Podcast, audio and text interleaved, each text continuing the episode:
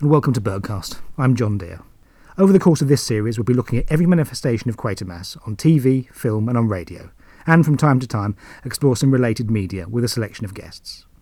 In our second episode, we reach the Hadoke conclusion as actor, comedian, and writer Toby Hadoke and I examine the remaining episodes of the Quatermass experiment and try to shed a light on some long buried mysteries, including did the story have a title prior to Bring Something Back?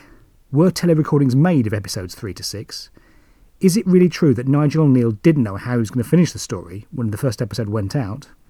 Did Kneale invent found footage horror? And just how drunk did Dr. Briscoe have to get on that flight over from Australia?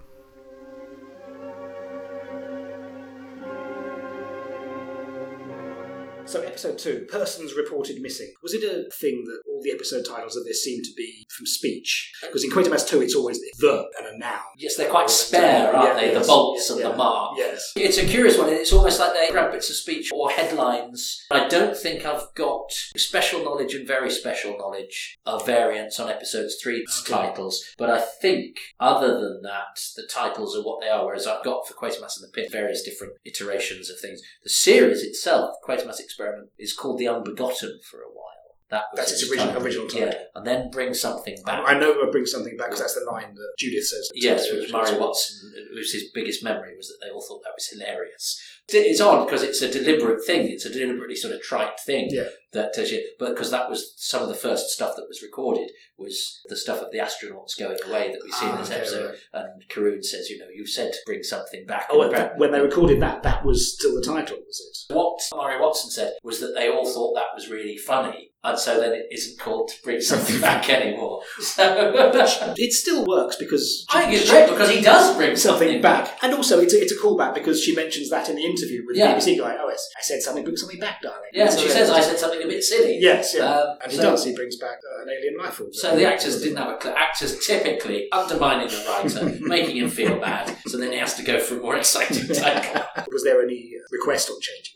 It's interesting because the stuff about it being called Bring Something Back, I think, is mostly anecdotal. Don't hold me to this. But there's certainly paperwork with it being called The Unbegotten. And I think it was commissioned as The Unbegotten. And at some point becomes the Quatermass experiment. As I say, Quatermass, when he was doing the synopses of it, Quatermass, the professor who wasn't called Quatermass didn't have a name when he first did it. It's Professor Blank.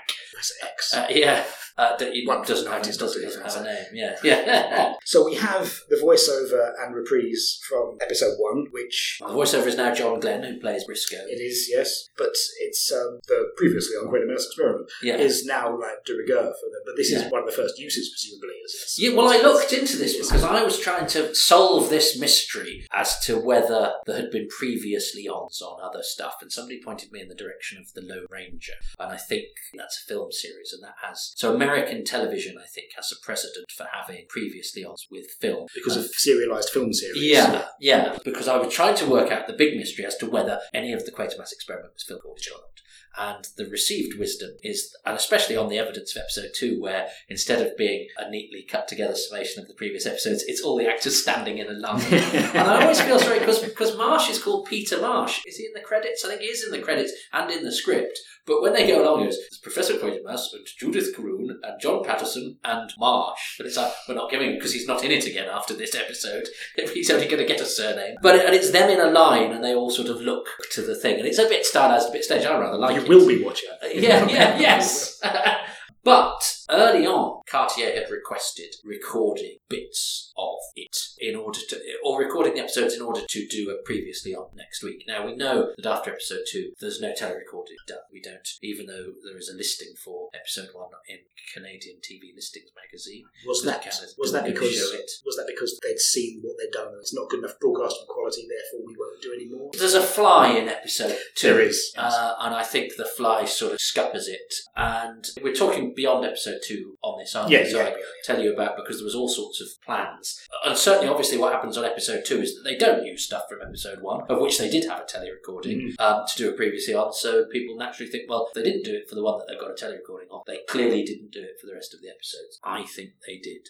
Because there's film requisitions that show there's a certain amount of film footage has been bought, paid for, uh, you know, developing costs and blah, blah, blah. And it seems to me, and also because the cast lists for later episodes, so actors like uh, Jack Rodney, who's in episode three, is listed as film only and an extra on episode four. Now, there's no way that Jack Rodney, who was an actor who played speaking parts, would suddenly come back next week to be an extra. His character is dead and is off. Extra means non-speaking, but you still have to be covered in the paperwork because if footage of you is used, it has to go through agent and equity and all that, that sort of thing. So my supposition there is that footage of Jack Rodney non-speaking and on film is because it's footage from the previous episode saying, and there was a he was kidnapped by a gangster. There's the and that Cartier had earmarked which bits he had wanted used in the recap, and those were filmed at the rehearsal stage.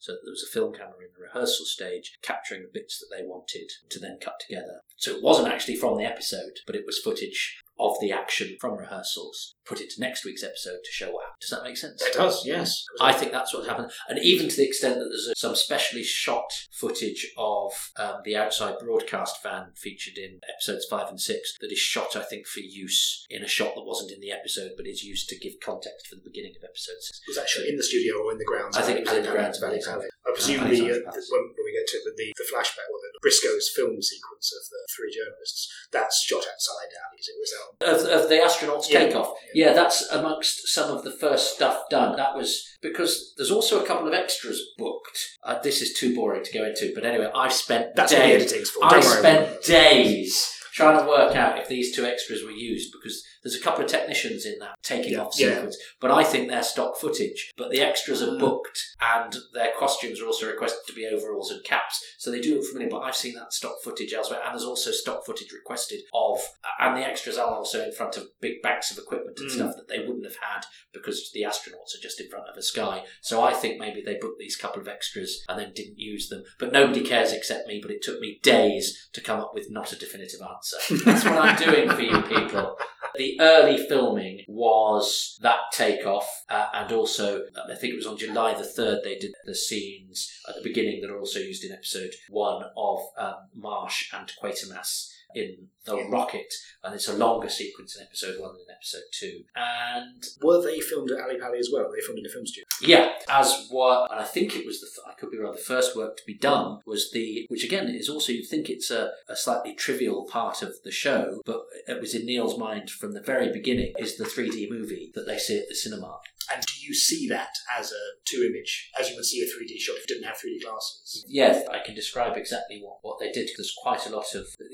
Kneale went into it in quite a lot of detail, and actually Keith Harrington, who plays the space lieutenant, had worked with Kneale in the theatre and actually did a lot of work in the States, um, even though he wasn't American himself. I think he was from Bury St. Or something. But so the movie was filmed in Studio B of Alexandra Palace on the 3rd of July, which is the same day that they filmed the stuff inside the spaceship with uh, And, and Marsh. They double printed the film so that you could. Oh, I see. uh, And then you, you saw it as it was. yeah, so there was, there was a missed effect for doing it, but yeah, they, they double printed it. Missed So effect, could- or, yeah. a, or they missed. Oh no, effect. no, a missed, an effect of mist. right. Yes. So back to episode two. Carroon is taken by two ambulance men and hoisted up, and they don't put him on a stretcher because it's easier to support him by just like Just tracking him off. dragging him Yeah. off onto the others as well. And immediately the press descend on him and try and interview him. And Yeah, when people say, God no, like we don't know what's happened to him, there's a major mystery, there's, there's a major issue that everyone's treating him basically. We've got a right to know. Put a put a mic in his face, and it's very much like he's being treated like he's just finished a marathon. He's an explorer. He's a sports scientist rather than a scientist. You're seen as like I think it's part of the British amateur adventurer rather than serious scientist. Is how we're is, how we're treated. Well, I, I'm not sure it's a deliberate policy. I think it's just a quaint matter of resources, you know, and they and a bit of a, a, a stretching of credibility in order to fit into what you could do in the television studio. I suppose that's no more than having the, the journalists going right up front to the Yeah, right yeah. right to the rocket. But the questions they have, therefore, the logical deductions they make when the journalists realise that the other two astronauts aren't in there, therefore they can't have been in there at the start. If they hadn't got out, if we've already established the door didn't open, as for, Yeah. for purposes for dramatic purposes we've established, the journalists are then going, well, therefore the, the astronauts weren't in there when it took off. And if that's not true, then is it true that they've been farther than they've been before? And if that's not true, is the whole thing just a bloody hoax? And then these the, Yeah, which is really interesting. It's not in a direction you'd sort of expect it to go. No. The idea that, um, it, yeah, it sets a seed of doubt that the thing that we know that happened Yeah. actually ever happened. And it's quite prescient about sort of misinformation and all those sorts of things. Uh, the idea of fake moon landings and all that sort of thing, which you know people No, indeed. hadn't happened, uh, or let alone been speculated about. And again, that all goes down to him telling the story through the press as well. So to give the press something to do is to to give that element of doubt, which is a total red herring and nothing to do with the plot, but it puts the pressure on Quatermass and it adds to the sort of mystery that needs investigating and distracts them from solving the mystery because they've got all this other stuff that they need to sort out. Was it always that there was going to be six episodes, and that was I mean, that was the brief for Kneale? So he has like Yeah. three hours worth of material to, to Yeah, so it's- that's where as six of episodes, yeah. So Quatermass and Patterson make a proper examination of the capsule of the, of the rocket, but they take a police inspector, not poli- not Inspector Lomax, because we've not been introduced to him yet, but the inspector. is A very old police inspector. Well, some people have. You know, I'm thinking of you know, Neil Morrissey on.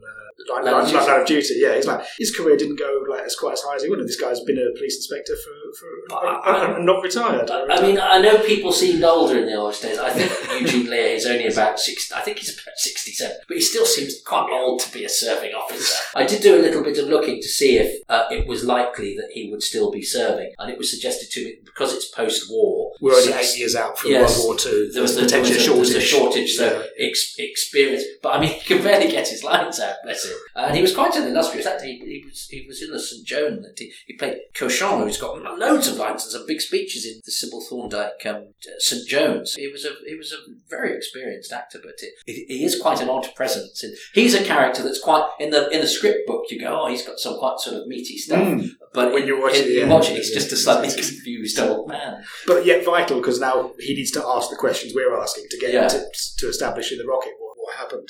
Can we assume in this scene that Quatermass is like because he gets increasingly, I think, scared, whereas everyone else is sort of confused and puzzled. Uh, Quatermass starts in. Can we assume that Quatermass is thinking, well, alien interference? Whereas the journalist and logical people, you go, it's a hoax, or like they weren't in it as well. Well, it's because Patterson says something, doesn't he, to the inspector, and Quatermass goes, "Why did you have to tell him that?"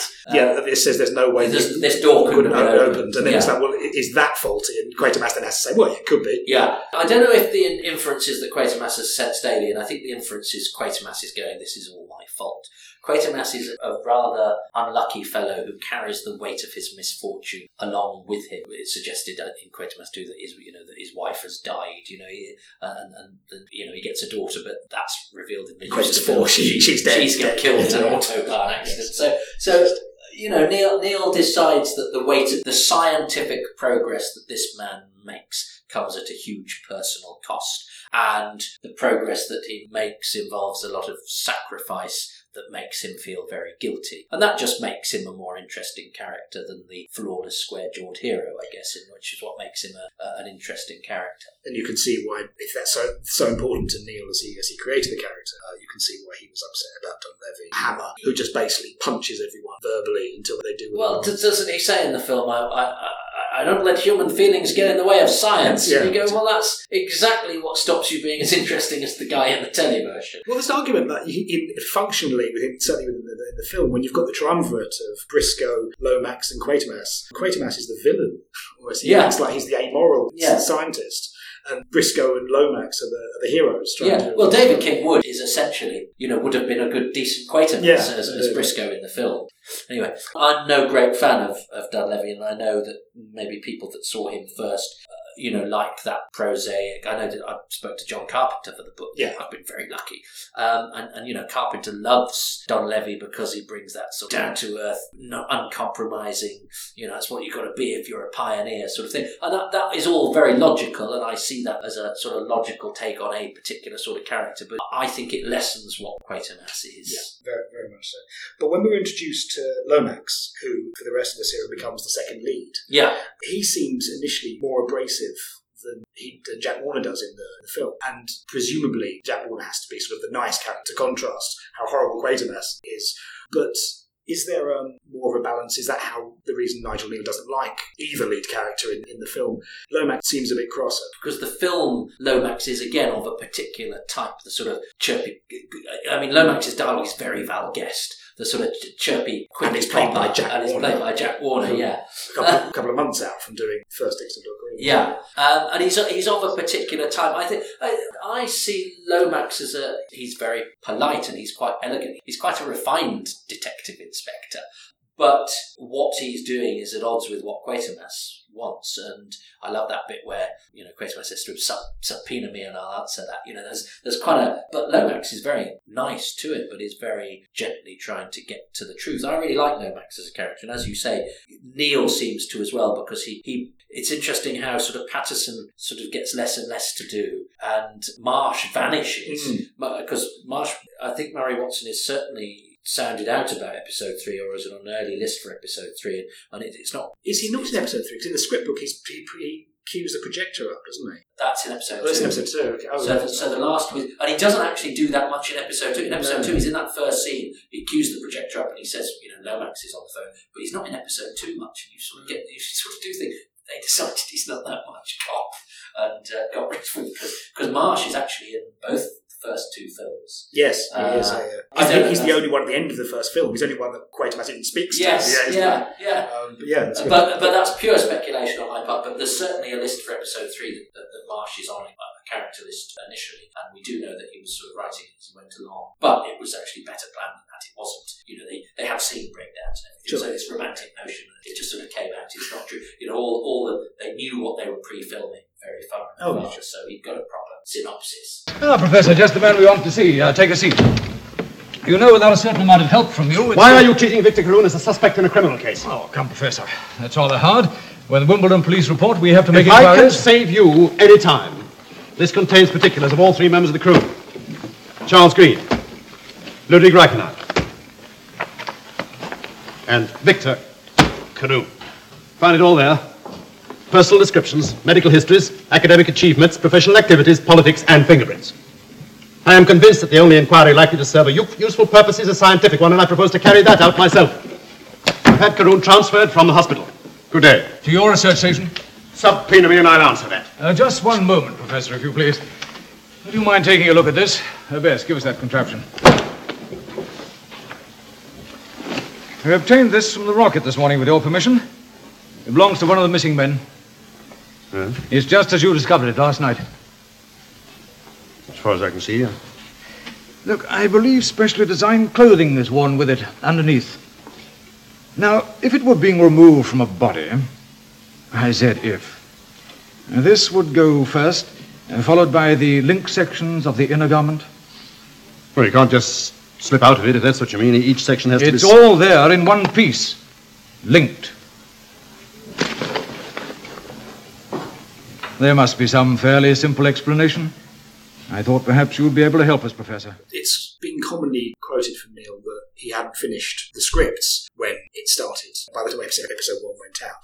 But is it the case that he had no idea how to finish it at all? Is he No, hadn't no. written For, for example, even when they're casting it, they know that Victor Carroon is not going to be in episode six. Yeah. So no, and, and you know a lot of the fi- so uh, the first filming is done at the beginning of July, so they know things like the 3D film that's going to be in episode four is going to be there, even if he hasn't written all the stuff around it. They've got they have to know enough to be able to plan the pre-filming in advance. The pre-filming for episode four wasn't done in the build-up to episode four; it was done in the build-up to production. I like the fact that throughout, it starts in episode two, it goes on there, the Metropolitan Police, when they become involved, as a missing persons case. Yes, yes. And I, I was just thinking back, I, I recently visited Orford Ness on the Suffolk coast, where they were testing like ballistics and like did early, early flight testing or flying crew in the RAF, and later tested like uh, the ballistics for nuclear missiles, and like, like the whole thing sort of like closed off. It's not burners and National Trust, and the idea that if something flying from Orford Ness crashed in central London, the idea that the Metropolitan Police would just wander over and go, like, "Can we investigate it?" No, no, Yeah, yeah, yeah, no, you yeah. can't. Yeah. no, the MOT's all over this. Yeah, and be able to sort of uh, then approach the government department responsible and go, can we have a look at your files because we, yeah, we're, we're, we're taking over now. Can I take this spacesuit? Yes, yes, of course, yes, yes, of course you can. So, so um, Victor Carroon is taken. He's uh, taken to the hospital first. And, and fingerprinted by yeah, why is he fingerprinted? Well, he does say why you're you treating him as a subject in a criminal case. Uh, oh, but they do. there- There's a character because Lomax says to Best, "Why, you know, why have you done that?" And he just said, "Well, I, I just thought I should." He's, he's covering all the bases. Uh, Where does he expect to find his fingerprints? well, I don't, I don't know, it's, it's handy that he does. It's very, it's very handy he does, that yes. very lovely, brilliant bit where we discover the fingerprints belong to all three men. Indeed, yeah, Right. that's. That's the the, the, assimilation Yeah. uh, subplot is uh, is genuine. Which is also not in the film to its cost. I Or very, very briefly, I think there's a bit in The Chemist where he, where he says Crew knows nothing about chemists, so there's no but greens, and that's the only thing. Is that in the movie? Is, is that, is It's that definitely in the TV, isn't it? Oh, is it? Uh, Maybe not. sure Okay, maybe not. I, I don't think the movie has Oh, any okay. because they just go those fingerprints aren't even human. Ah. go, That's much less interesting Yeah. than it being He's, three humans all combined. But we also, in that scene, Judith gets a bit more character development with the advan- that she reveals that she's, although she's married to to Carroon, She's she's going to leave him for the as yet unseen Dr. Briscoe. Dr. Briscoe, Dr. yeah. Dr. Dr. Briscoe. And she just says, like, just she tells Quatermass, I'm, I'm going to leave him. And the absolute casual institutional sexism of just like, oh, who are you leaving him for then? Is that the only reason you would let you, know, Yeah. you can't just leave? It's 1953. A woman can't just leave her husband. Yeah, yeah, It's yeah. got, It's there's got- got, got to go to another, hus- another husband. There's an examination of Carroon. They realise that uh, his face is, is changing. So there's, there's physical change. Yeah. And once Lomax and Best, they're back at Scotland Yard. He's taken his fingerprints for beyond the dramatical reasons of realising that their fingerprints are, are changing for no discernible reasons that, I can see. We see in the newspapers that they're being hailed as heroes. But there's when Quatermass comes angrily and then says, "Why are you treating Carroon as a criminal?" The, the scene where we, it's revealed he's the police have removed a pressure suit from Capsule, and that they know that the pressure suit can't be in this state Yeah. unless the person is in it, Yeah. which they're not. Yeah. Is is lovely done. And it's magnificent. it is, yeah, because- and it's it could be so clumsy because you have to explain to the audience that the, the undersuit comes off piece piece by piece, linked, yeah. and it, and it and it works really well. And crucially, it's Lomax that does that, and Quatermass. It's it's a real oh shit moment for Yeah. Quatermass. It's great, yeah, because Lomax has worked it out and Quatermass goes, well, no, oh, blimey. Mm. And this is what I love about it. Yeah. It's Best that notices the fingerprints. So suddenly it's all, but everyone's getting their moment, Yeah. which I rather like. And no, no one person's just like dominating the whole thing. No. Quatermass is out of his depth, Yeah. as he would be. I mean, he's trying his best, Yeah. but he's he's as flummoxed as. as And it sort of then legitimises the fact that you've got this police investigation because Yeah. it's actually the police that make those couple of breakthroughs, even though they can't make the sense of them without then referring it to Quatermass, who, who needs to confirm what they're suggesting is true. So that's, you know, and that's a good way of telling the story because it's not people telling each other stuff that they already know Yeah, it's, it's to tell us stuff. genuine genuine development. That isn't, as I've already explained to you, lines. That is that, that's new as well. Yeah. So we arrive at what we assume is uh, London Airport. Dr. Briscoe and is Louisa Green, one of Charles, Yeah. Charles Green's wife, arrive. But the press are already there, uh, immediately pressing for information. Quatermass tries to get them out, but not before the press have got hold of them, and not before Fullalove establishes with beyond doubt that there were three men in the capsule before they leave. But Louisa Green not given as much probably interesting stuff to do as, as Jude is. No. She's hysterical when she arrives. One assumes she was hysterical when they left Australia. Australia. We established quickly in the, in the they changed in Singapore. Dr. Briscoe must have had a Terrible fucking awful journey. listening to her screaming at that as well. I'm surprised he's not pissed. But there's, as, as you've already said, it establishes logically like you're taking reason for treating treating Carroon like a criminal. You can't have killed like, because it's too obvious. It's like as the line is, yeah, it's like throwing someone off Mount. Everest, yeah, you can't yeah. you can't do it. It's a, it's a lovely line. When they talk about the, the fingerprints, they use the line central pocket loop. Is that a real term? I don't know. Do you know? I should look that up, shouldn't I? Is that an actual? Yeah. Is that an actual fingerprinting phrase? I really, I really should have looked at that first. I don't think to. It might have been one of those things I've looked up and written down and then forgot. It used to be I could remember everything, but now what I do is I put it in my head and I write it down, and then it, It doesn't, disappear it doesn't need to. It doesn't need to. because I've written it down. So that might be in the book. I don't know. If it isn't, but if it is, it will if be now. So they take Carroon to the, the Rocket Group Research Centre. Briscoe then notes his blood pressure, pulse, temperature uh, are impossibly low for a few shades of spear from space. Yeah. And nicely used in there as well. Which also has a Dr. Lomax referred to in it, but I think there was a Dr. Lomax in Emergency Ward 10 as well. Right. So I think that, that's just a coincidence. But there's, there's a, I think there's a there's a stage of thievery before played or love homage before that. There's a, a film about '66 called Invasion. Yeah, the, yeah. Robert Holmes did the original. Yeah. which involves a, a man arriving in a, a woods during a meteor shower that's taken to a hospital and things. Yeah. yeah, it's a bit wrong. It's, that seems familiar. Yes. yes. But because the first time you encountered these things is, is often Doctor Who, you're going stage back. Oh, Yeah. yeah. Yeah. So Briscoe and Quatermass speculate, as they from, from what they can see from from Carroon, physically changing about the, the causes of space travel on the human body, and it's hard now to imagine. But in 1953, the long term effects of space on the human body were genuinely Oh, unknown. no, yeah, absolutely. If they talk about him like taking 30 Gs, which Yeah. is and that, would that that's if he survived, did he survive that? His bones probably would change. Yes, yes. But yes, that's. I mean, that's what helps the potency of the drama in a way. That stuff that we know. But I mean, Kneale's writing about this only five or six years later. So Yeah. go, we take this stuff for granted now. But when I was writing it, we actually didn't know. No. The very act of going into space could mean anything because was, you know, pitch dark, both day and night, empty and cold. You know, it's uh, all of that stuff. It was a mystery. So in a sense, he could have done all sorts with it. So the fact that actually what he does is, even though it's outlandish science fiction, is still pretty plausible and sort of low key in terms of it's the infestation of one man Hmm. and, and all that. Um, it's to his credit really that he doesn't make it sort of large scale and stupid. We also get um, a rare bit of character development from Quatermass when he says he, he regrets not devoting his life to land surveying in the tropics. Yes, which I don't think is in the book. isn't it? I think he chops it's- that. I think that yeah. monologue gets gets hoiked out of the book. But yes, yeah, he has a little bit of a monologue while they while they drag Duncan Lamont in. He's the only person left in, I think, while they go Yeah. while they go and get Carroon. So Quatermass has to say something.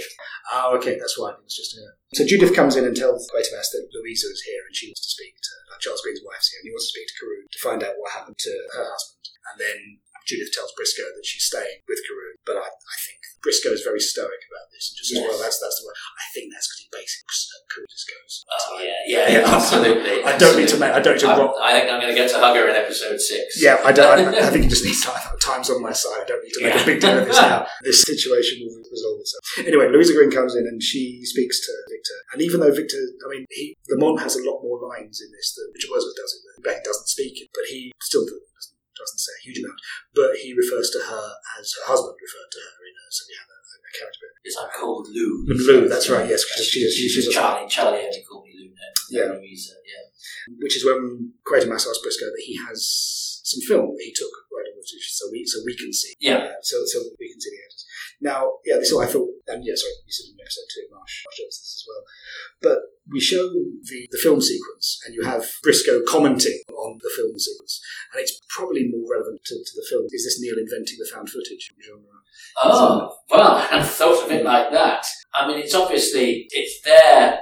I think we need to, I, I think we would lose something if we didn't know those characters, even though we don't actually see an awful lot of them. The fact that Reichenheim is very funny and does the, uh, trying to sound heroic wearing the spare parts of a vacuum cleaner, you know, and he sort of jokes about it a lot.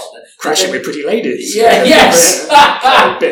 Which um, I had to actually listen to. I didn't know he'd said I, because it, it's quite muffled on Yeah. the thing. You have to listen hard or read the script or whatever. Uh, but he's, you know, he's obviously a jolly fellow, and it's interesting that you know in a lot of drama where Germans were still the bad guys, Nigel Kneale has this jolly scientist who's on our side. Uh, we have to assume that, like, like the real world, like he's a, an ex-Nazi working on working in science, yeah, um, in, in, in a bid for immunity, as, as was genuinely happening in the US and, and the USSR. But it obviously it's, it gives a chance to show Carroon as a, a normal man to, co- to contrast what he what he has now. But they do sort of rather force in the end when like, oh that's when Reichenheim speaks German. Oh, that's a joke because Carroon doesn't speak German. yeah. Everyone got that, folks. But I like. I, I think that's. I think that's really nice. The only thing that I think doesn't quite work about that, that works better in the script book, is that Quatermass says, "I didn't know he spoke German," and uh, Briscoe goes, "Neither did I." Whereas I think in the book he goes, "He doesn't." You know, it's not that I. Because there's still someone saying, going, "Oh, I'm not sure. I'm not sure." Whereas it needs to be, I think, more emphatic. Oh no, he definitely didn't speak Right, German. okay. Uh, but I think that bit where he, he starts speaking in German is the best bit of extant footage that we have from, from the Quatermass experiment. I think that scene is, is great because Duncan, I mean, Duncan Lamont is brilliant, even though he doesn't have many lines. That, that sort of mournful, sort of Gollum-like countenance that he has, and uh, uh, it's a really clever, good piece of casting. But that, and that bit where, where the German starts coming out, you've just established that he can't speak German, is, is I think, a great moment. Do we ever establish what, what Reichenheim says to Lane in the footage?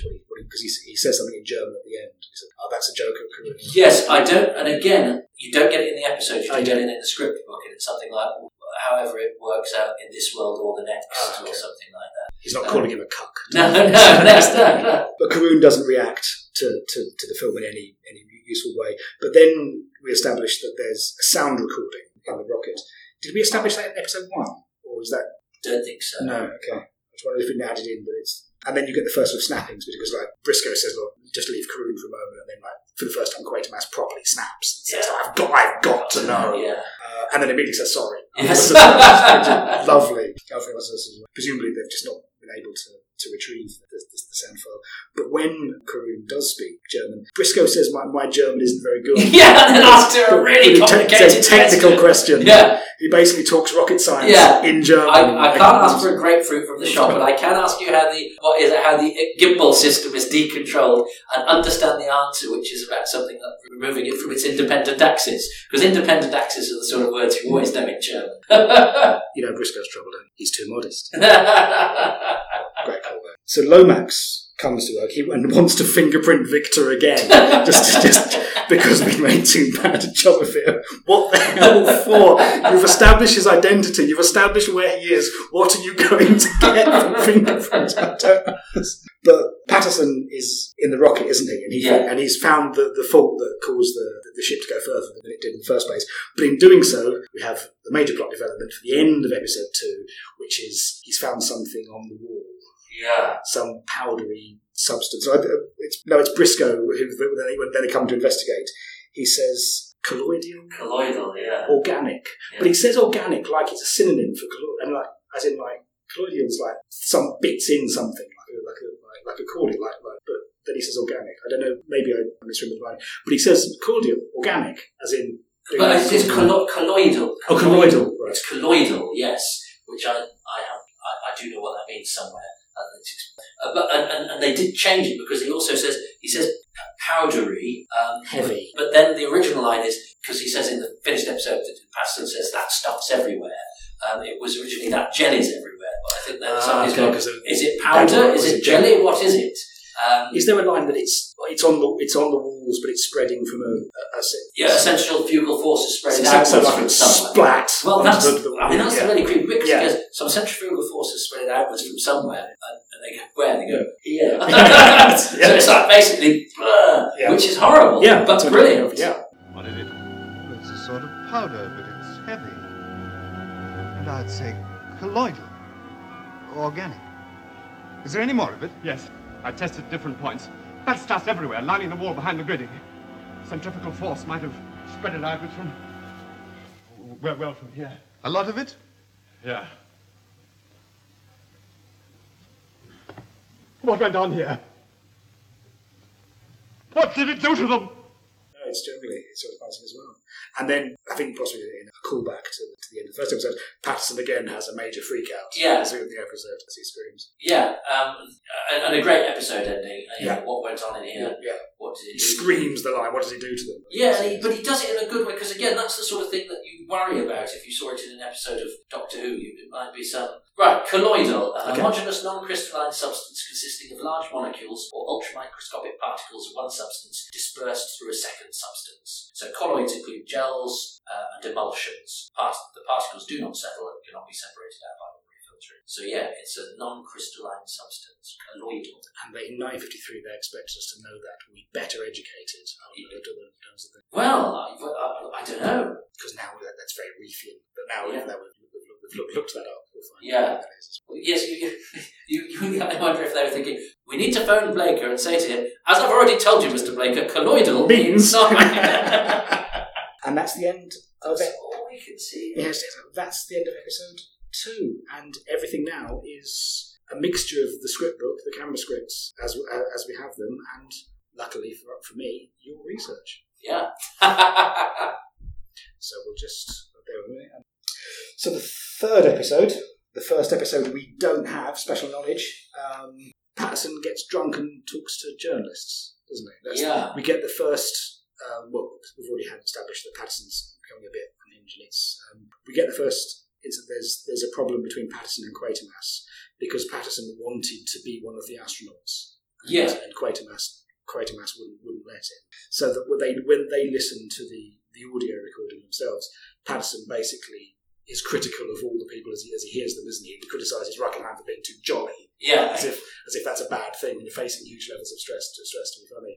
And then whatever's happened, it's somehow it's some it's it's it's it's, it's somehow their fault. Yes, and I mean, I'm, I'm, I'm um, reassured by Hugh Kelly's performance in episode two that a bit that I have to say, you know, looking at the script, you sort of go, this is an area where the serial might not work in the, you know, I've seen enough unhinged scientific uh, base commanders played by Prentice Hancock or whatever to know that that stuff can sometimes not work particularly well. But I think Hugh Kelly, who Cartier had used before, um, uh, has that has that controlled jitteriness off to a T and does it very well. So I hope uh, it doesn't really matter because we'll never see it, but I, I, I hope that was an aspect of it that uh, wouldn't cause us too much embarrassment to see it today. I th- you know, I think, but it but it is a it, is a trope that has the potential for, for not quite working. Um, I also think it's probably because he said he's he's skeptical of any of anything fantastical like an alien has taken over the the, the, the, astronauts. It makes it easier then for Quatermass to make the sort of logical leaps about what's what's actually happened. But perhaps again, it's missing from the film. Well, clearly, what's happened is this alien life form's taken them over. Well, yeah, that does fit all the facts, but that probably isn't your go-to explanation. yeah, But it, that's you're more likely to believe that when you've got Patterson then going like, no, no, they've just clearly got credit. Well, no, I have to think about this. They haven't because yeah, yeah, well. I mean, yeah. So actually, the, yeah, the, the more down to earth theory Yeah. is the one being given by the crazy guy Exactly, yeah. who's losing his nerve. Yeah, and that's that, that that's very clever. Yeah, very, very, very much so.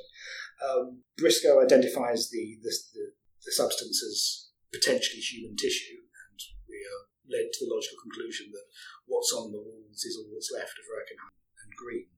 But then we're introduced to a, a new subplot that doesn't really go anywhere beyond providing what's supposed to be, as I understand, the, the climax the climax to episode three. Lomax calls Quatermass and he, he warns him that he's received information that people want to kidnap Crew, but we don't really know why or who they are. Um, Quatermass wants to take Crew to the rocket and play him the, the tape because he's a he wants to know what happened. Um, he's a. Um, for obvious reasons, Lomax doesn't want him to because it's hard to guard in there, but but, but Quatermass, Quatermass does it anyway. Given that the the the kidnap subplot is done away with quickly in episode four, and is it is there, is there any reason for it other than just to provide a, a way of getting get, getting Carroon away from Quatermass? I, I, I think it's the the weakest part. Um, notwithstanding the fact that uh, Jack Rodney would have been great as the as the kidnapper because he specialised in playing sort of weaselly little scraps who kidnap people. Um, uh, I know Kneale had trouble with it um, because he, he, he, he went through quite a few different ideas and crossed them all out. So, um, uh, he, uh, for example, he decides that um, perhaps one of the, the, the reporters is actually a crack rocket fan, and then he at one point he just writes down insert plot to kidnap. so, so he's obviously going. I need I need to get him out of there, but I I don't know how. So the, there's this really weird. It's this sort of whole contrived thing. of, Let's take him back to Miss Wilde's house in order to see if he remembers stuff, which of course then makes him more vulnerable to kidnap. Um, so it, it, it's, it's a, they go through a lot of things to get him to get him out. Nowadays, you'd probably do it that he'd um, he'd, you know, he'd be at the research station and he'd wake up at midnight, kill a couple of guards, and, wan- and wander and, off. and wander off. Which is pretty much what happens in the film. They try and break him out of hospital, and then he. But then the, there's the awkward scene with the, the wife in the car, and then he. Yeah, well, yeah, because the wife gets Howard, um, uh, Harold Lang, doesn't she? Yes. As a hospital orderly, to Yeah. sort of, but he's a fake hospital orderly. He's, a bit of a, he's a bit of a and he gets killed. by- yeah. and he gets killed. Um, uh, so yeah, the, but to give it a bit of spice up, and I suppose you could say, you know, there's a bit of Cold War paranoia in there, if you like, with you know the Russian, well, it's not Cold War, but you know, but, but, but Russians being the bad guys, giving it a bit of an international flavour of that they've heard that this astronaut's come back, so they've gone, well, he must know some really important things, so we'll kidnap him. It's quite tenuous, and as you say, it's dispensed with pretty quickly because Carroon's mutating and the car crashes. It's interesting that in the in the script book, um, the kidnapper has dialogue with the driver, Yeah. uh, but the driver is a non-speaking extra in Ah, the okay. thing, so the driver doesn't actually have any lines in the in, in the thing. So it's just it's just the kidnapper talking. Um, uh, and yeah, the, the car crashes, and uh, but it's that that's in the next. That's in Well, that's episode. the next That's, that's, episode, yeah, I'm that's, so that's, that's. So no, so, oh, so you've got the mysterious reporter. That's right. Oh yes, the photographer. photographer. Yes, they call him like Walter's Squareface. Squareface, that's Squareface. Squareface. That's only in the book. What's Again. really interesting is in the script, he's Lewis Wilson playing Walters, but quite often in the script he's referred to as Wilson. And Lewis Wilson had done theatre with Nigel Kneale. And I, I wonder if Nigel Kneale had gone, well, let's get my mate in to play this part. And then when he was typing it up, he was getting confused between Walters Ah, and Wilson because he's quite yeah. often Wilson in the script. Oh, okay. Um, so, so um, there's a few there's a few people in Quatermass Experiment who'd worked in theatre with, with Nigel Kneale. And the fact it's referred to as. In the- in the- I think that's I think that's just so that he could let us know something that the audience don't know. You know, that's square, something in Yeah, yeah. As well. Before that, there's um, we have when they when uh, Quatermass and Briscoe play the the sound uh, of the the sound recording of the, the astronauts' last moments to to Carroon on the rocket.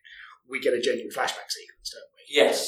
We lost uh, where they fade into, or according to the script, they fade into the, uh, the recorder and then fade out, and it's Yeah, and you back see in- the pre the pre filming. Yeah, that was that was done at the beginning of July. Yeah, But but is that is the scene leading up to that where they're on the rocket? That presumably was also filmed because all the scenes on the rocket filmed. No, and I think one of the reasons the flashback is filmed because it's in the same set. So no, the the the scenes on the rocket in space are Are filmed, and the scenes, and I, I guess the reason they did the one at the end of episode one and beginning of episode two is because they're very short sequences. But because quite a lot of the action takes place on the rocket in episode three, that was done with stuff used from the set for the filming. But I think it didn't use quite as much. I don't think it's quite as elaborate a set.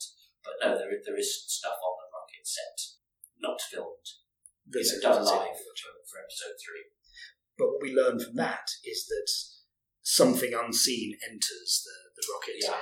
and what sounds incredibly chilling is when they slowly disappear from their suits.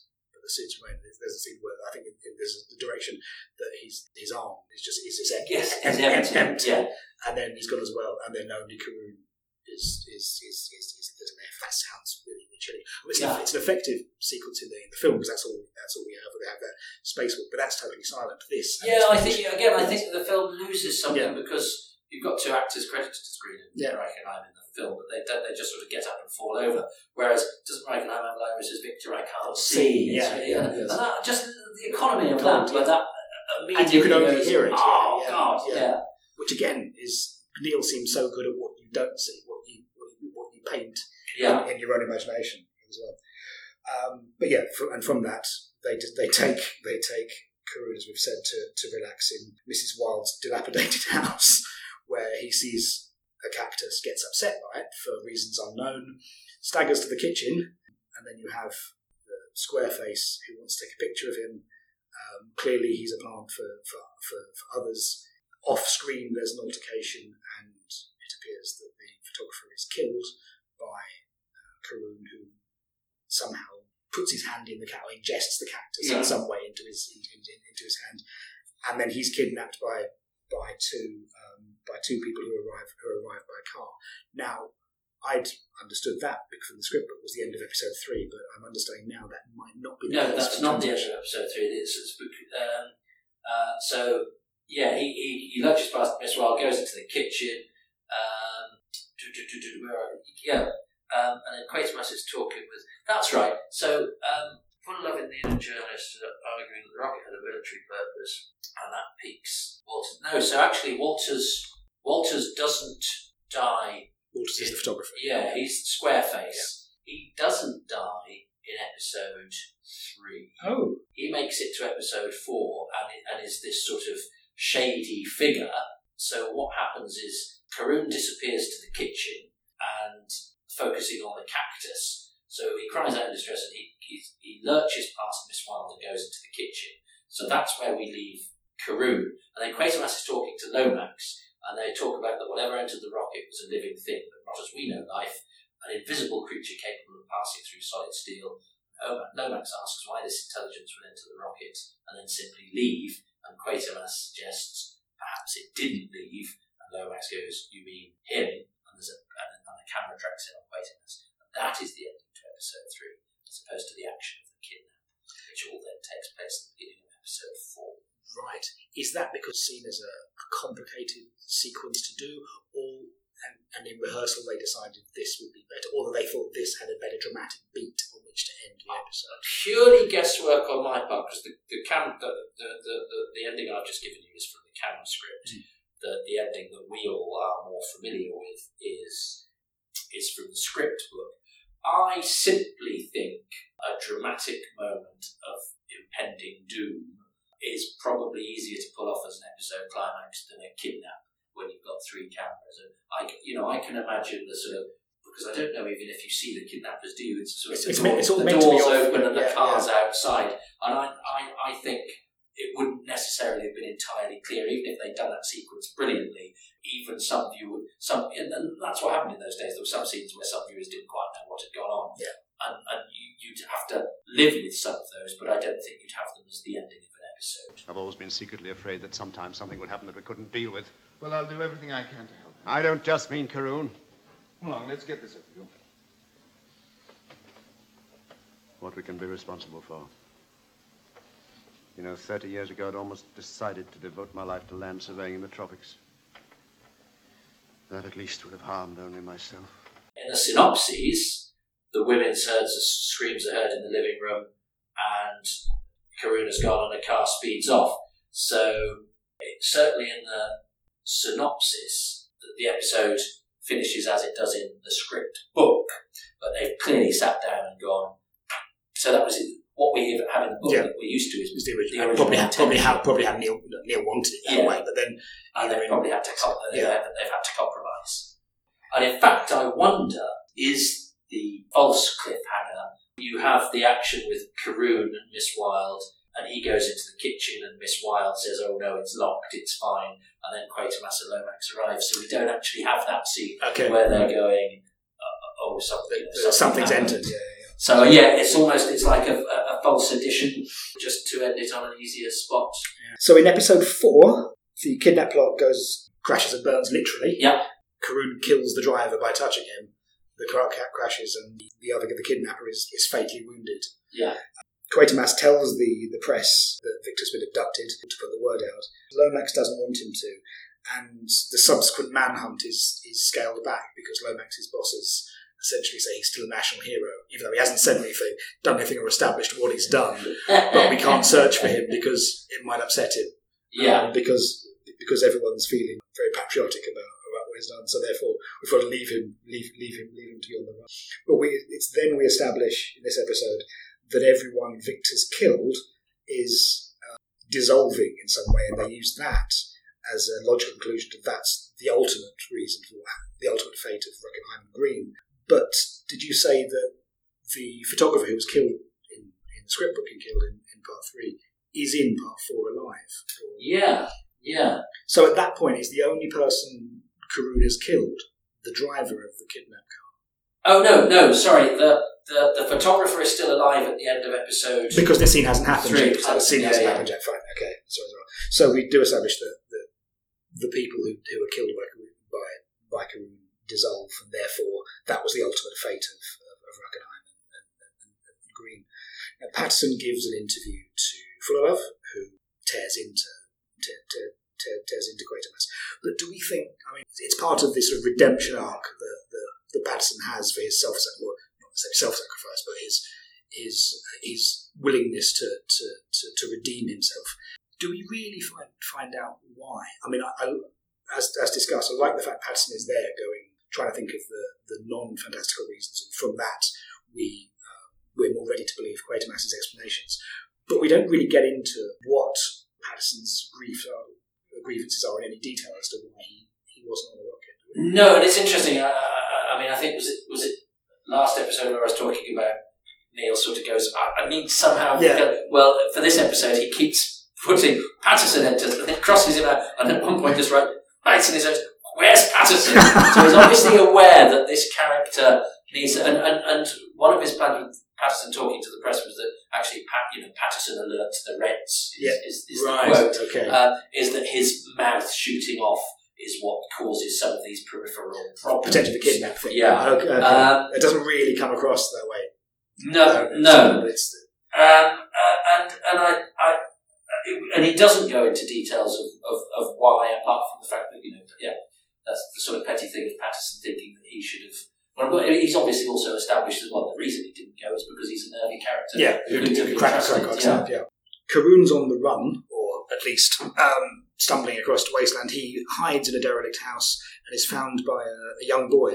Um, in the getting the script book, he it's where the young boy stashes his his space helmet and gun because his mum doesn't like him having that, and he is is, is that sequence still in the Yeah, yeah, and, and actually, in in uh, uh, some of the things that you would think are sort of, if not padding Yeah. texture, are there really early on. The, the the Planet of Dragons film and stuff with the boy, and he's obvious. Kneale is obviously very conscious as he's planning it that he doesn't want it to be a crap sci-fi film, and so instead of shying away from that, he, like he does with the idea of Martians in Quatermass and the Pit, he actually embraces it and goes, look, this is not what I'm doing. So we have a crap 3D film with a space lieutenant and a space girl, and we have a kid who's got a, a laser gun and a, a toy toy gun and hat and that sort of thing. To say this kid reads the comic books, but this is the real thing.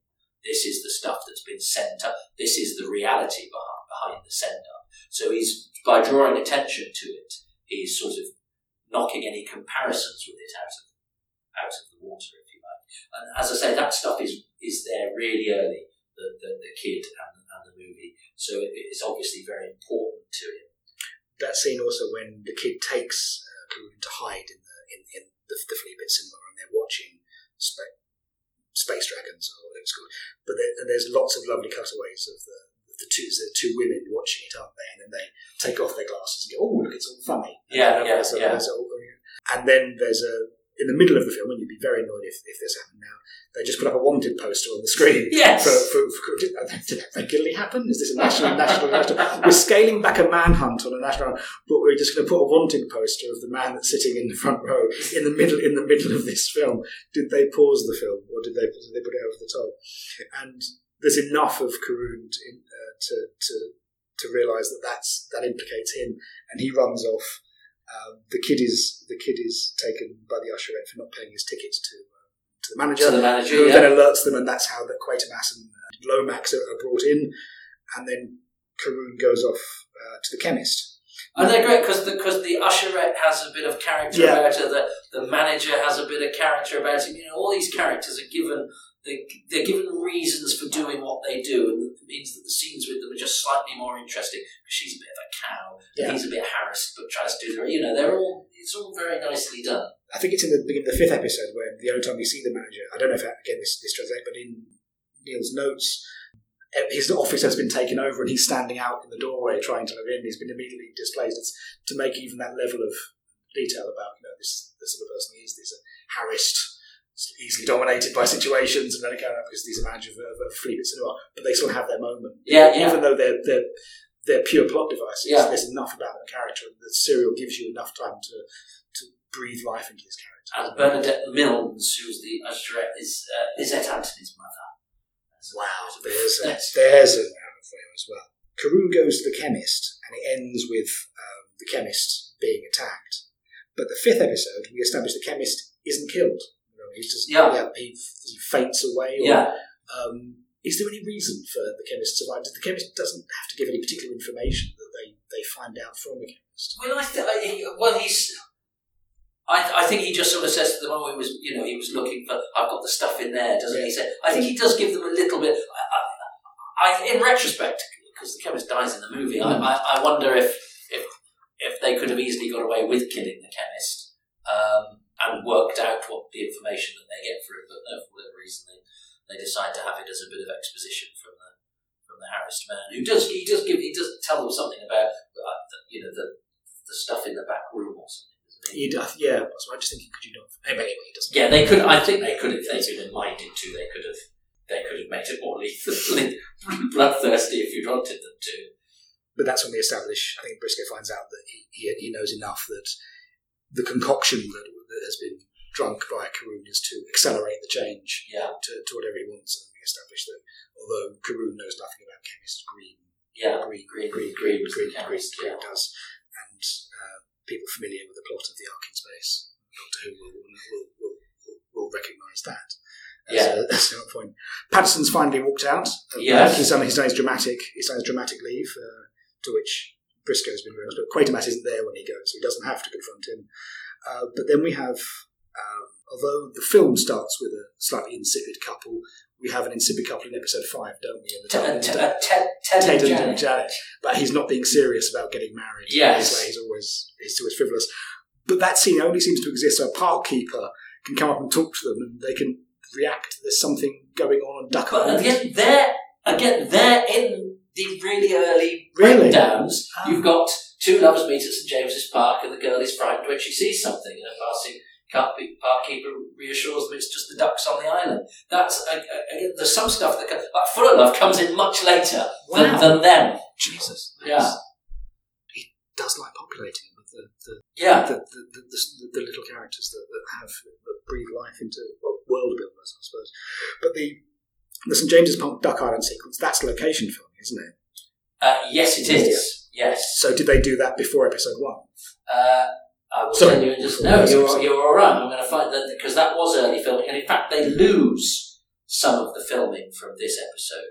This episode now this is this this episode overruns, uh, and on the fly they have to go. Are we still on episode? Are we on episode five? Episode five yeah. Yeah, and on the fly, they sort of have to go, right, we're going to have to lose some stuff because we're overrunning. So presentation may not go, you go going on too long. So uh, Michael Danvers Walker, who's hired to play a policeman, films his stuff but doesn't end up in, in the actual episode. So where is that trimmed from? That that is uh, uh, that is. Uh, we- I've, I've tried to work it out. It's not entirely clear, but um, I think it's where a, a, a woman faints.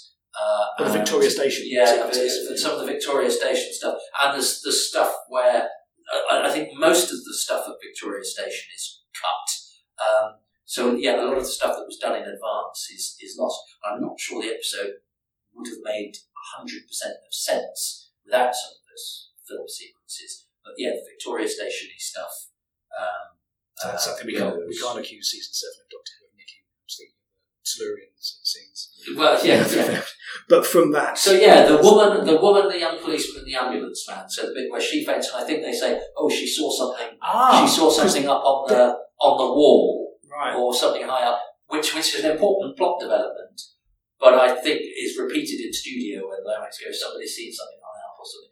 Because there's the sequence where it's Wilfrid Brambell Oh, got Wilfrid Brambell as, as a drunk, and he sees. He sees it high Yeah. up. There's something that yeah. There's a young woman who sees something, and, and it is reported by a non-speaking policeman whose dialogue is then given by somebody else. Is that all goes? okay? Is that the bit where Lomax makes a logical deduction about because he says like, "Give me reports of anything, no matter how trivial," and someone says something about falling masonry at, at Westminster Abbey, and he, having heard that the, the, the Wilfrid Brambell's drunk, said he saw something big climbing a wall, thinks that could be it. Yes. I'm just looking, and another thing that struck me, and I thought when you said it, um, that but that, that line about uh, none but Charles Green had, that's not in the shooting script. It isn't. Okay, right. No. And So that's some of the good stuff that Fullalove gets that I was referring to. That Fullalove Ah. gets in the book, uh, where Oh, he goes, "Oh my God, it's all through the." That's not that, that's not there. Yes. Uh, so I'm just trying to work out the bits that the bits that got cut. Sorry, uh, that's listener. That uh, um, um, I've, since we started recording this, I thought it was better to look at some of my notes um, rather than uh, rather than do entirely as a. So I have decided here, right? Because I spoke to Michael Danvers Walker. Of course, he of course won't remember being cut from something in 1953. He's about the only person still alive from it. He's the only person that didn't end up in it. uh, so, um, what happened was Cartier was the Walker was the young policeman. Anyway, the screen was to start with a collapsed woman being attended by a young constable before an ambulance driver helps her. She's referred to in the dialogue, but even the cutting at the beginning of that would not have excised Danvers Walker, that the young policeman appears later to report falling masonry from high up on the abbey. Yeah, so he helps the young woman and he reports the falling masonry. And that's He's cut. So He's without cut. that, there's no logical connection as to why Lomax thinks to go to Westminster Abbey, or is there? Yeah, well, because then the rest of that scene is Lomax Best and the Yeah. inspector talking about um, the young copper's report. So it seems that all of that will have gone, and, and Lomax has just guessed, guesses that something's going on at Westminster Abbey. Well, that's lucky. Yeah. but we don't know, because this is guesswork based on the fact that Michael Danvers Walker is taken out, so therefore, because they have to have records of who appeared and who didn't, Yeah. he is taken out from having appeared, even though he filmed the scenes and they were in the can, Why was the episode overwhelming? because things just Right. took longer. Yeah. So we, for whatever reason, we go to West, we go to Westminster Abbey. There's a live TV show uh, Yeah. at Westminster Abbey. There's it's uh, Vernon Kidd is the the Uh, John Kidd as Vernon Dodds, yes. John- sorry, John Kidd was another actor that worked with Kneale and Stratford. now we.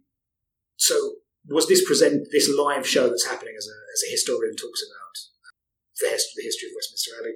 Um, was this presented as a live show in in Quatermass?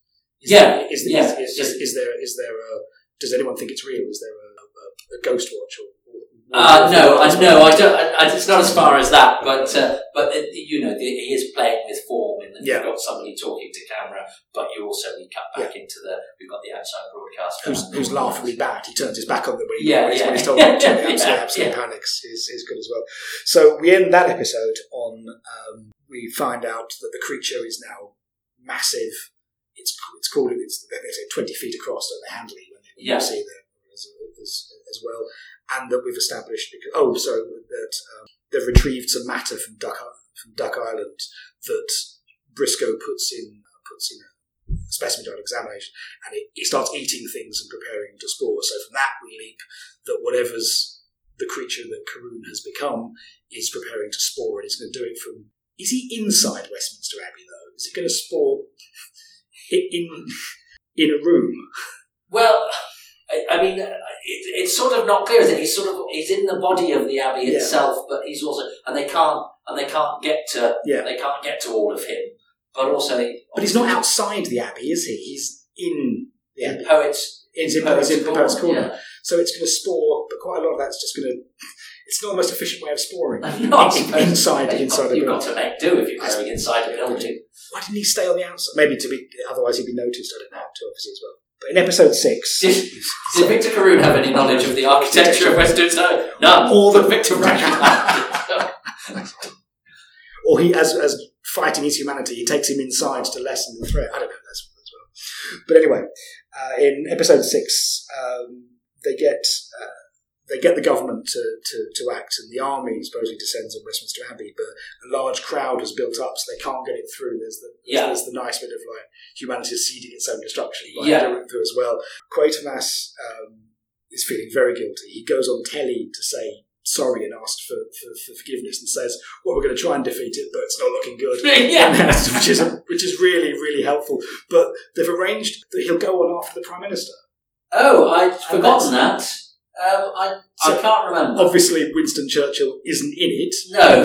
But is the implication that Winston that he's giving it?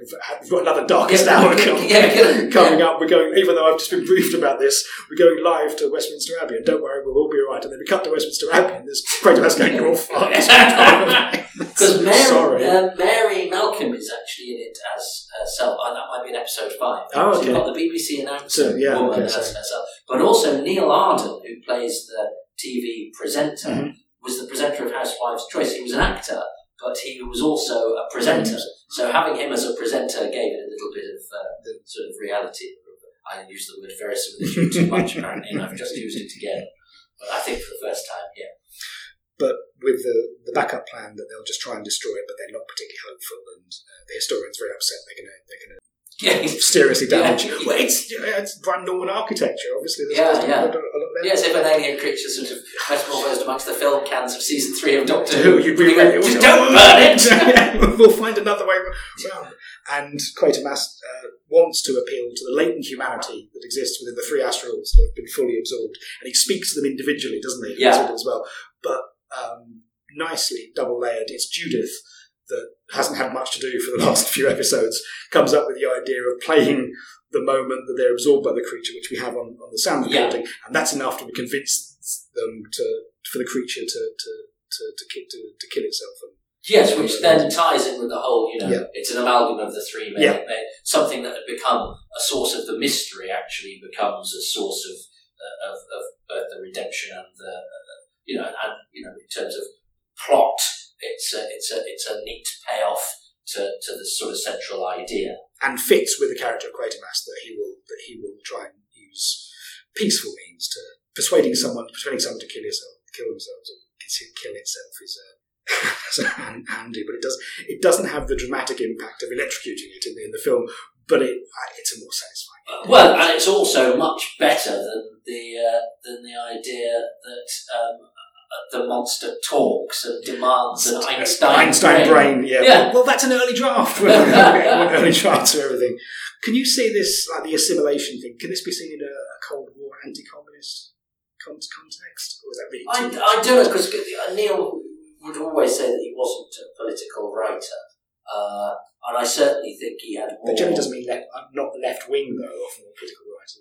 Well, I don't know because I think he what I think his because he's often painted as because he writes about sort of uh, stuffy ministry types. He's, a, he's sort of he's, he latterly can be painted as quite reactionary, but he wasn't. I mean, he's got you know he's he's, he's working with Cartier, who's a, a, a you know Jewish emigre. His wife escaped the Nazis, and uh, you know the reason Reichenheim's in there as a German is I think you know nod to the fact that you know um, his his wife is German and, and and that we're friends now and all that sort of thing. And in fact, Judith is named after his wife, Judith Go. I, I, I, don't think he was um, paternalistic or reactionary, uh, although it seems old fashioned now because we're looking at the 1950s to it. Um, you know, it's, uh, I, I, I, I don't think he was interested. I think he was interested in humanity rather than making points about communism or you know groupthink and assimilation and that sort of thing. I think he wanted to. So I think anything anything beyond that is coincidental. There seems something. This is like the first thing anyone knows. Of, it's, this, it's his first original TV play, but there seems something more positive about humanity than his his later work is often painted as quite misanthropic. Yeah, well, yes, because this is all about the triumph of the human spirit. Yeah. Um, and maybe as he gets older, he gets a bit more. because actually, it's not that we're all bunch of assholes. Um, uh, or, or I suppose you know there is there is meat to be had in plumbing the depths of, of our own. I mean, I think Quatermass of the Pit is very clever and even-handed in the, the sense that it suggests the sort of racialism that is at the core of the Martian ideology that was partially what Hitler's agenda was, is actually something that is that is from you know has been programmed into us, and, that, and that therefore I like I, I like I'm drawn to the idea that you know he's not saying all racism is bad. What he's saying is it's it's a primal instinct that civilization fights against, and I think that's much cleverer than going. Uh, non-racist are good and racist are bad. He's going. It's actually something within us all, and we have to continually fight to dampen that down if we are to prosper and if we are to survive. And I think that's really clever and deep and not trite. Um, so I think I think he's at heart he's an optimist, but he, he filters it through all sorts of terrible things that we know can happen. And that, you know, that's you know, we, we sometimes look at the sort of prim and proper fifties as being very cosy, but everybody everybody in the Quatermass experiment lived through the war, and a lot of them will have um, experienced at first hand terrible, terrible uh, uh, acts of death and destruction, and, and quite you know viscerally rendered. So you know we uh, we dismiss that at our peril. What do you think is the legacy uh, not just the Quatermass, but the, the, the, these these these these serials? Is there? Is, I mean, is this is this the most significant TV work that's been done?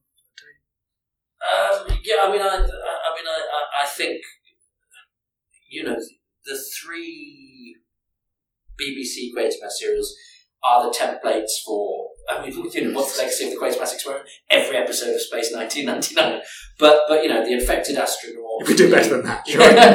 the infected astronaut, the the you know the the conspiracy, or they're always you know invasion of the body snatchers. They're us, uh, and then the um, Superhero stuff as the, well. the, the, the mixture, yeah, the mixture of sort of horror and sci-fi that is Quatermass and the Pit, uh, and and the, and the fact that you know the chariots of the gods idea, you know that that, that, we are actually the aliens, uh, are all extremely sophisticated for their time. That they're actually more sophisticated than a lot of stuff that we do now, uh, and they got there first. Uh, and also that, but they're you know they're presented.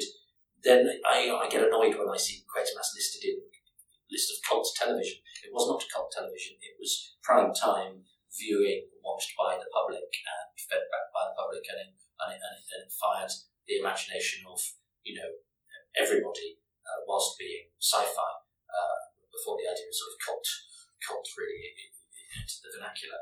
And uh, you know it's pioneering stuff, and they're very very good productions. I mean, it's extraordinary how primitive the Quatermass experiment is compared to Quatermass, Mm, the, uh, the, which is the, only five, the five learning curve later of that is, is is just extraordinary really because, high. because the Quatermass experiment is is you know that those big cameras that they were working on, you know, which only had three. Oh, the Emitrons, Yeah, was yeah. it? Yeah, and, uh, didn't they even get the images upside down? Yeah, as well, as well.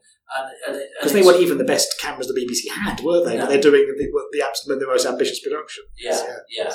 Um, uh, so you know they were they were inventing how to do television as they went along, um, and they made an impact. I wish we could see the four episodes of the Quatermass Experiment. Interestingly, though, the ones that on paper are the most exciting. I mean, episode th- five, six had the lowest audience feedback. It was something like sixty-four, which is quite low.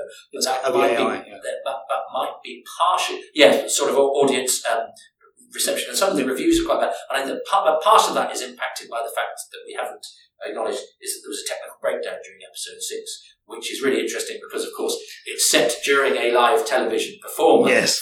a live Which television goes wrong. broadcast that is overtaken by an alien, and then the live broadcast of the Quatermass experiment goes wrong. So you could be forgiven for watching home and going, "God, have the aliens taken over?" Um, but the the feeling was one they played a waltz. Um, uh, as, as the music that a lot of people said took took them out of it. It wasn't appropriate, um, and to and because it was far enough along, the episode never quite gets it because I think it was just before Quatermass's last speech. So you sort of build into that, build into that, and then there's a stop. And they wouldn't, and it wouldn't like. Reggie, stop. We've, we've, we've gone off the air. They're like, so Yeah. they physically have stopped and just be hanging around Yeah. while we're ready to go on. Yeah. To, so the actor themselves have to build themselves Yeah, back, yeah, back up. yeah. And I suppose there's always like people are going to always when you build to a climax, there are always people that are expecting something else, and they're always going to be disappointed with the climax, regardless of what, what, it is potentially.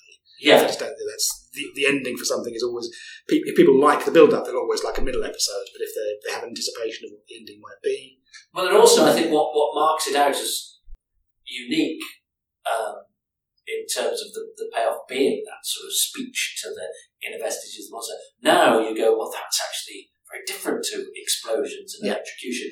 At the time, I can see why maybe people would have thought that was a dance That's rhythm, even though it's thematically apposite and and I- I'm sure Tate would have done it very well because he had that that sort of uh, uh, rather sad aspect to, to to the performance that he. yeah, he looks for he looks He looks- yeah, he looks like he's a broken man. all- all the way So I can see him that doing that that rather well. But again, if you've been building up to that, building up to that, and then there's a break of a few minutes, and then you just the energy is the energy is just just just just gone when you were expecting to finish.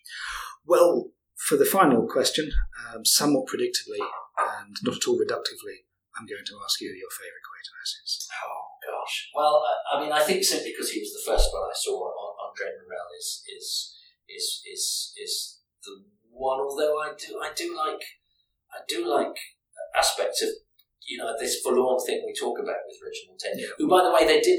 It's worth saying they did. There there was a plan to remount the Quatermass experiment um, as an omnibus Right. um, because they knew that they hadn't got the last four episodes and it hadn't gone down very well. But but and, and Tate was quite instrumental because he was there doing BBC directors of course and was trying to push it, but it, it never quite happened. But it was on the cards for quite a long time. It was the, the idea of doing it again in order that they would have it. Um, and it didn't, sadly. Uh, no, Morell, I think, even though I can see why people might think he's a bit more of a particular type of the sort of clubbable eccentric, um, uh, which is is perhaps a bit further away from the original conception of the of the the harassed, the the drawn, the the scientist who tragedy and in the case of John Robinson, indigestion seems to have uh, seems seems to have afflicted. Well, I think we've reached the end of what a, quite- is quite a marathon session. How, I haven't got on. How, however, we edited that's what we have the editing down for. But even even, even, even so, I think I think we'll do it in more than one more than, more than one edition. But it just remains to me to remains to me to say, Toby Hadoke, thank you very much for your time. That has been Thank you for joining. It's been a great pleasure. Um, and any mistakes are purely because of stuff at the back of my head and uh, that will be rectified in the book, which I've written down and checked. And we look forward to that coming out. We'll details about that. Thank you.